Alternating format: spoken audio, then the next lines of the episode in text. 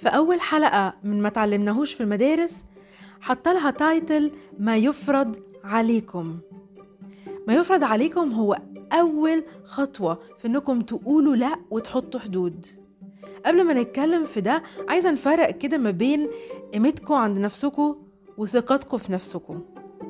ثقتكم في نفسكم ملهاش دعوة بقيمتكم بالقيمة الذاتية. ثقتكم في نفسكم بتعتمد أكتر على المهارات. كم مرة عملتوا الحاجة دي بطريقة كويسة فبالتالي وثقتوا في نفسكم أكتر والثقة تزيد كل ما تمكنكم منها يزيد. لكن إن الواحد يكون قادر يقول لأ ويحط حدود دي حاجة بتعتمد شوية على قيمة النفس لأن قيمتكم عند نفسكم هي اللي بتخليكم تحطوا حدود تقولوا لأ لنفسكم كمان قبل غيركم. زي مثلا أنا كده بأذي نفسي. ده مش صح في حق نفسي. ده مقبلوش على نفسي.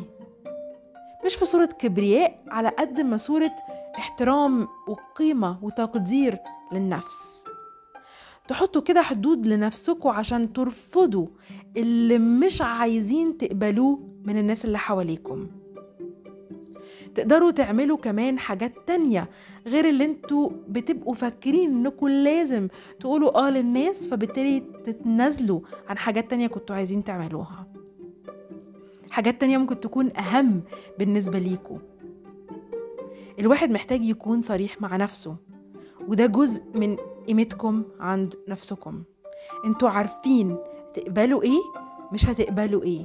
عارفين تستاهلوا إيه وتقولوا عليه آه وعارفين تقولوا لا على إيه.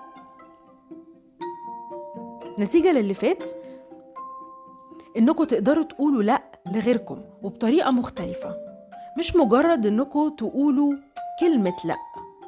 طرق تانية تقدروا ترفضوا بيها حتى لو ما تبانش إنها مباشرة. وده مخصوص طبعا للناس اللي هي ما بتحبش تزعل حد قوي منها. في التعامل مع الناس دايما كلمة لا الصريحة مش بتكون كمان أفضل اختيار. لكن تقدروا تحطوا حدود وتقدروا تقولوا لا بطريقة تكون مناسبة أكتر لائقة أكتر ويكون واقعها أخف كده على الناس اللي قدامكم. دي بقى ست طرق تقدروا تقولوا بيها لا بطريقة أشيك. نمرة واحد. مش أنا أنسب شخص وبعدها رشحوا لهم شخص تاني بدلكم. تاني حاجة. مش دلوقتي أنسب وقت. وساعتها اقترحوا وقت تاني يكون مناسب ليكم أكتر. تلاتة. ماليش فيها قوي الحكاية دي. ويمكن تكونوا حابين تعملوها بطريقة تانية فاقترحوا فكرة بديلة. أربعة. مش كل ده. وحددوا الجزء الملائم ليكوا واعتذروا عن الأجزاء التانية اللي مش مناسباكوا. خمسة. مش متأكد الصراحة. واطلبوا وقت للتفكير. ستة. شكرا إنكم جيتوا ووثقتوا فيا. وبعدها بقى عبروا عن تقديركم وممكن تعتذروا عن الموضوع كله. ايا كانت الطريقة اللي هتختاروها المهم دايما تخليكوا فاكرين بلاش تتنازلوا أو تتساهلوا في قبول حاجة أنتوا رافضينها. الناس ممكن يزعلوا وده شيء طبيعي. دي كانت أول خطوة. تقولوا لا وتحطوا حدود للحاجات اللي أنتوا مش المفروض تكونوا بتقبلوها تاني.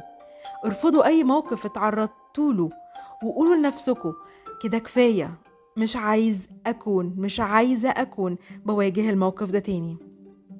وعايزه أكون ليا رد مختلف وده يثبت قيمتكم عند نفسكم ويعلي من ثقتكم بالتالي في نفسكم.